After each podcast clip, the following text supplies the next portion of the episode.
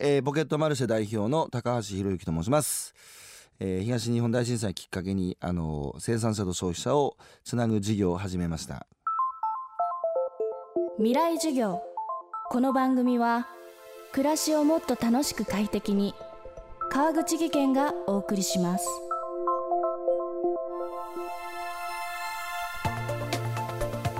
未来授業。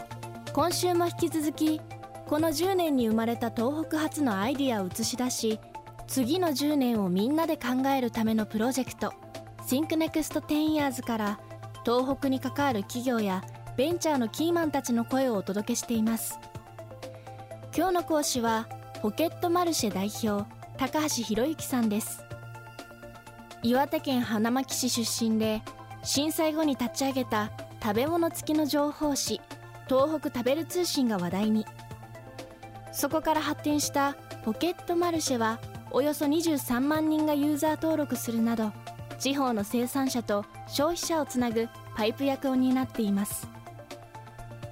革新的なアイディアと挑戦でこの10年走り続けてきた高橋さんの次なる10年のアイディアとはポケットマルシェ高橋博之さんによる未来授業1時間目。今日のテーマは食べ物の魅力はプロセスにあり。花巻っつうのは石巻と勘違いされるんだけど岩手県のへそにあるんですね。へそ。だから内陸だから被災してないんですよ、で海がないので漁師とかいないので僕も311がきっかけで被災地に行くようになってから友達に漁師できて船乗せてもらったりいろんな手伝いさせてもらってほんであ魚取るっていうのはこういうことかっていうあのやっぱね他の人間が漁師の船乗って最初に思うのは、やっぱこれひっくり返ったら死ぬなっつう。うん。うん、で普通の人が乗ったことあるえ船っつうのは修学旅行の遊覧船とか大きな船だからあんま揺れないですけど、ん。でもあいつらはあの多少の海でも小さい小舟で出てくからねこっちは立ってらんないですよね。でこれがこの人たちの日常かと思うとやっぱもう単純にリスペクトっつうすげえなこの人たちっていう。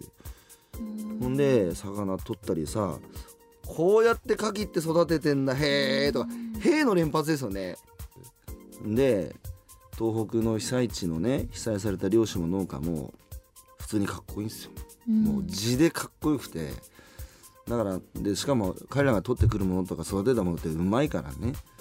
だからなんかこうかわいそうだから支援してくださいとかもう嫌で。えええ。でそういう支援の文脈っていうのはいつか消えるのでそうじゃなくて普通にこいつらすげえからってで捨てれねえもん作ってやるっていうやっぱ彼らのこう生き様っつうか姿。それ自体をあえて紙にしてあの捨てられたくないっつう。であえてその付録をね食べ物にしたっつう、これまで普通野菜の宅配っつうと段ボールに野菜がぎっしり詰まって生産者の情報が書いた紙が1枚入ってるっていう。そうですね。ひっくり返したんですよこっちだべメインって紙の方だべってこん。の人たち生き様だっつう。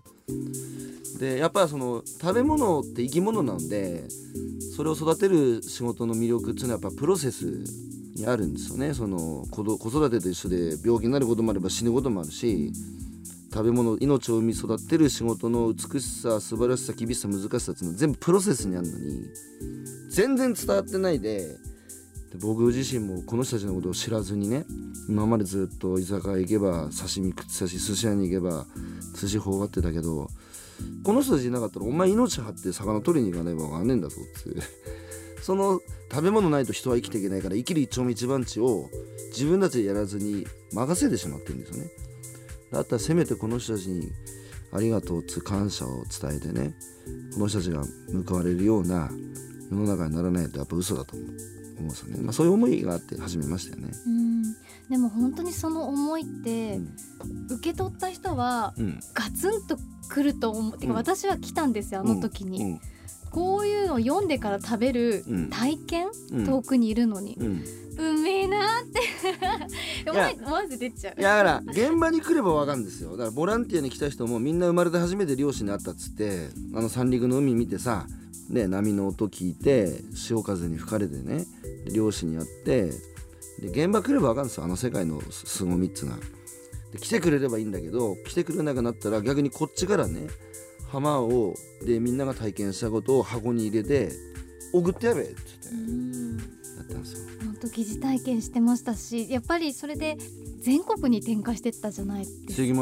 今どのくらい食べつって今ね一番多いと40ぐらいまで行ってねあの辞めてたところもありますが今残ってるのは22で。で台湾で5カ所でやってるって食べる通信。台湾？だどっこも地方の田舎の生産者たちのこうやっぱり価値がなかなか伝わってないなんとか伝えたいっていう人が日本中にいたんだよね。なのでやっぱりその人たちの価値をちゃんと理解してくれる人につながればちゃんとそのいい値でねこの人たちが食っていける値段で買ってくれる人たちにさえ出会えればやっていけるはずだっていうこう思いでねやりましたね。未来授業。今日の講師はポケットマルシェ代表高橋博之さん。テーマは食べ物の魅力はプロセスにありでした。高橋博之さんによる次の10年のためのアイディア完全版は東京 FM 音声配信サイト AuDee で聞くことができます。復興バー Radio Think Next 10 Years でお楽しみください。明日も高橋博之さんの授業をお送りします。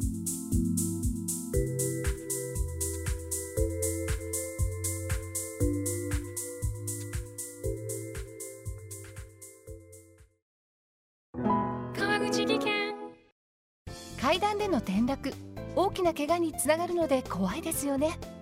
足元の見分けにくい階段でもコントラストでくっきり。白いスベラーズが登場しました。皆様の暮らしをもっと楽しく快適に。川口技研のスベラーズです。未来授業。この番組は暮らしをもっと楽しく快適に川口義賢がお送りしました。